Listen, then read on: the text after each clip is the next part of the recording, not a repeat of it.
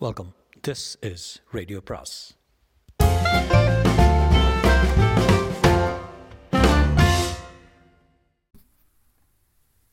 அனைவருக்கும் அன்பு வணக்கம்.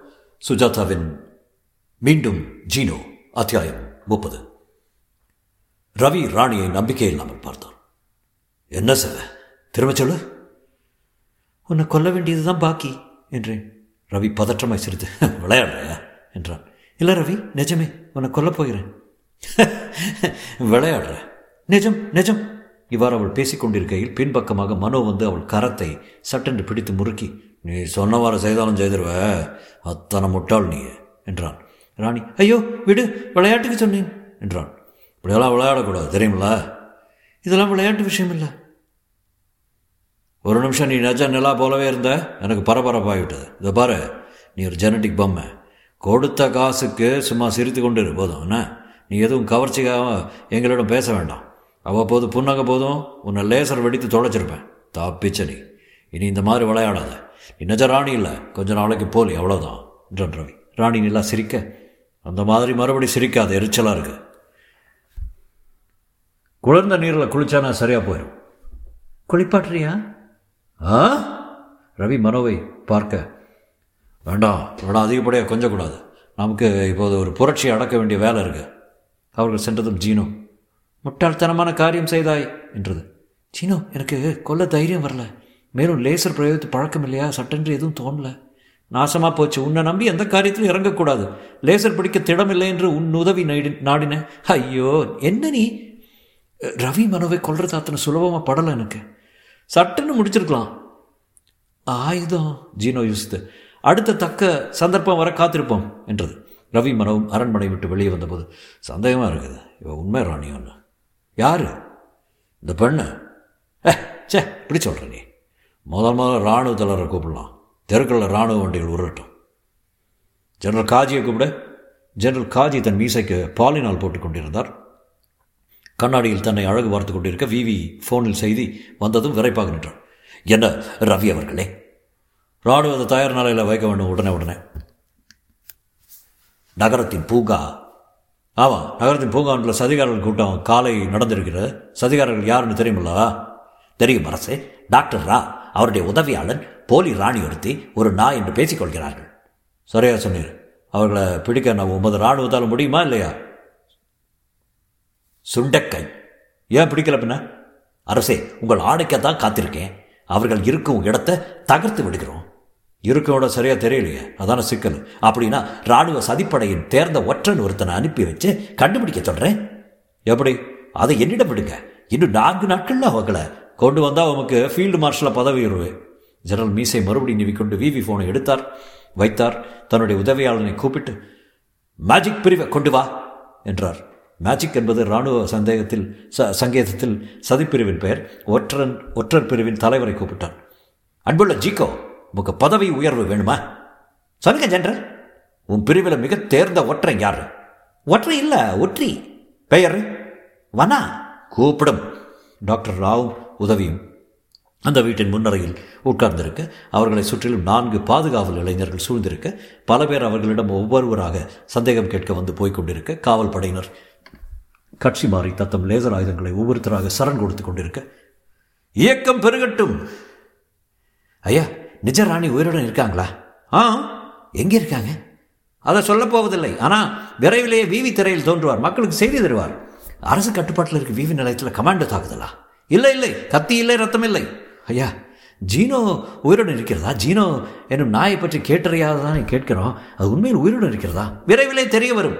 ஐயா இந்த பெண்ணு உங்களை சந்திக்க நீண்ட நேரம் நடந்து வந்தாளா? அந்த பெண் அவர்கள் காலடியை தொட்டு முத்தம் கொடுத்தாள். பெண்ண எழுந்துரு யாரையும் தொழாத. உனக்கு என்ன வேணும்? என்றார் ரா. இயக்கத்தில் சேர வேண்டும் புரட்சியில் போராட வேண்டும் உயிரையும் தியாகம் செய்கிறேன். அதெல்லாம் தேவையில்லை. இந்த புரட்சி ஆளரவம் இல்லாமல் கமுக்கமாக நடந்துடும் யாருடைய உதவியும் தேவையில்லை. இருந்தும் ஏதாவது உங்களுக்கு சேவை செய்ய விருப்பம்? என்று உதவியை கருணுடன் பார்த்து மோகனமாக சிரித்தாள். டாக்டர் இவளை சேர்த்துக்கொள்ளாமே சபலமா? என்றார் டாக்டர். ஏ இல்லை இவன் கண்களில் தெரியும் அறியாமல் இவளை நம்ம தலைவிக்கு அந்தரங்க தொழியாக இருக்கலாமே. பெண்ண உன் பேர் என்ன? வனா. வா வந்து உட்கார். அவர்கள் பேசிக்கொண்டிருந்தது அத்தனையும் வனா மார்பிள் பொத்திருந்த பட்டன் வடிவ தோலை தொலைபேசும் டிரான்ஸ்மிட்டரால் ரவி மனோவின் இருப்பிடத்தில் கேட்டது. அவள் கழுத்தில் அணிந்திருந்த சங்கிலியில் பொதிந்திருந்த சிறிய சிசிடி கேமரா அந்த காட்சியை அஞ்சல் செய்தது. ராணி எங்கே ஒழிச்சு ராணி எங்கே ஒழிச்சு வச்சிருக்காங்களோ? தெரியல. இரு இப்போதானே எதிரிக கொட்டாரத்தில் வனா புகுந்திருக்கா? இது எந்த இடம் அது நாவிகேஷன் கம்ப்யூட்டர் எடுத்து சென்றிருக்கிறாளா? ஜிபிஎஸ் நாளைக்கு தான் தரப்படும். அது வரைக்கும் அவன் இருப்பிடத்தை தெரிஞ்சு கொள்வது கஷ்டம். டிஎஃப் அதுவும் நாளைக்கு தான். இன்று தான் புகுந்திருக்கிறா நடப்பதை பாரு. ஒவ்வொருவராக ராவின் அருகில் வந்து தத்தம் ஆயுதங்களை பகிஷ்கரிக்க. இந்த காவலர்களுக்கு புத்தி போகிறது பாரு. எல்லாரும் சரணடைகிறேன் இன்னும் விசுவாசிகள் லட்சக்கணக்கில் பாக்கி இருக்கிறாங்க கவலைப்படாத.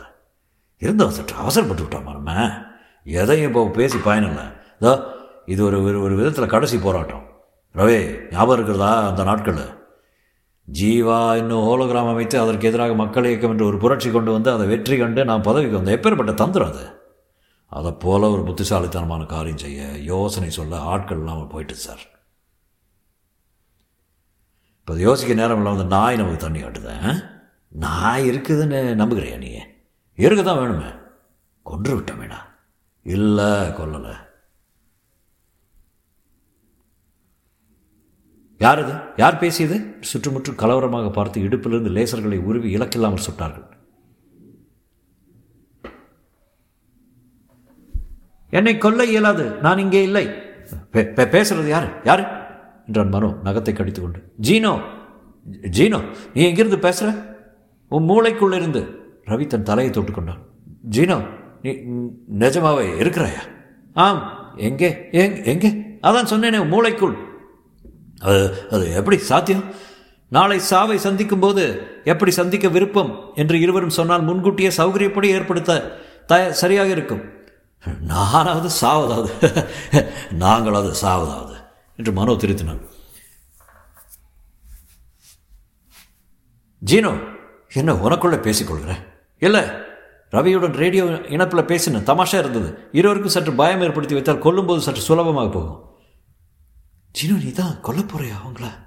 என்ன செய்வது நீ மாட்டேன்கிறாயே கொல்லாமல் அவர்களை சிறைப்படுத்தலாமே? சிறைப்படுத்தலாம். அவர்கள் சிறையிலிருந்து தப்பிப்பார்கள். மற்றொரு புரட்சி இயக்கம் மற்றொரு அரச மாற்றம். இது சரித்திரத்தின் பழைய சோக கதை அல்லவா? கொள்வதாக இருந்தால் பூண்டோடு அழித்துவிட்டு சத்தமாக சுத்தமாக மாற்று அரசு அமைக்க வேண்டும். இல்லாவிட்டால் புரட்சியில் பயனில்லை என்றது ஜீனோ. ஜீனோ நீ ரொம்ப தூரம் போயிட்ட ரொம்ப புத்திசாலி ஆயிட்ட வரப்போகும் அரசின் தலைவனாக உன்னைத்தான் தேர்ந்தெடுக்க வேண்டும் தோணுது. சிரிப்பு என்றது ஜீனோ. ஏளனம் உலகின் மிக சக்தி வாய்ந்த அரசை ஒரு இயந்திர நாய் ஆளுவதாவது வேடிக்கைதான். இல்லை சீனோ நீ தான் இந்த நாட்டின் மிக உயர் பிரஜை. மற்ற பேர் உனக்கு உரை போட காண மாட்டாங்க. வடிவத்தில் நீ குட்டி நாய் மூளையில் எனக்கு நாட்டை ஆளும் இச்சை எதுவும் இல்லை.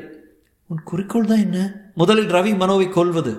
பின் புத்தகங்கள் படிக்க வேண்டும் ஒரு புத்தகம் எழுத வேண்டும் சதுரங்கத்தில் ஒரு புதிய தந்திரம் ஒன்றை விளையாடி பார்க்க வேண்டும். அதற்கு இந்த மனுஷன் அதான் இந்த உதவி ஆளே கிடைக்க மாட்டேங்கிறான். உதவியும் ராவ் இப்போது சூறாவளி சுற்றுப்பயணத்தில் இருக்காங்க. அவர்களுடன் பேசுகிறாயா? மக்கள் சேனல் ஒன்று வசதி செய்து வைத்திருக்கிறேன். ஜீனோ நீ இல்லாமல் நாங்கள் இல்லை. ஜீனோ ஹலோ டாக்டர் ரா? என்றது. திசையில் ரா தெரிந்தார். ஜினா ராணி சௌக்கியமா? என்றார். டாக்டர் ராணி இதோ இருக்கிறேன். எப்படி போய்கொண்டிருக்கு பிரச்சாரம்? ஓ சுகம். இப்போது இயக்கத்தில் லட்சம் பேர் ரத்த கையெழுத்திட்டு தயாராக இருக்கிறார்கள். அதெல்லாம் வேண்டாம் உதவி எங்கே என்றது ஜீனோ. ஒரு புதிய பெண்ணோட வெளியே போயிருக்கிறான். அவள் பேர் வனா.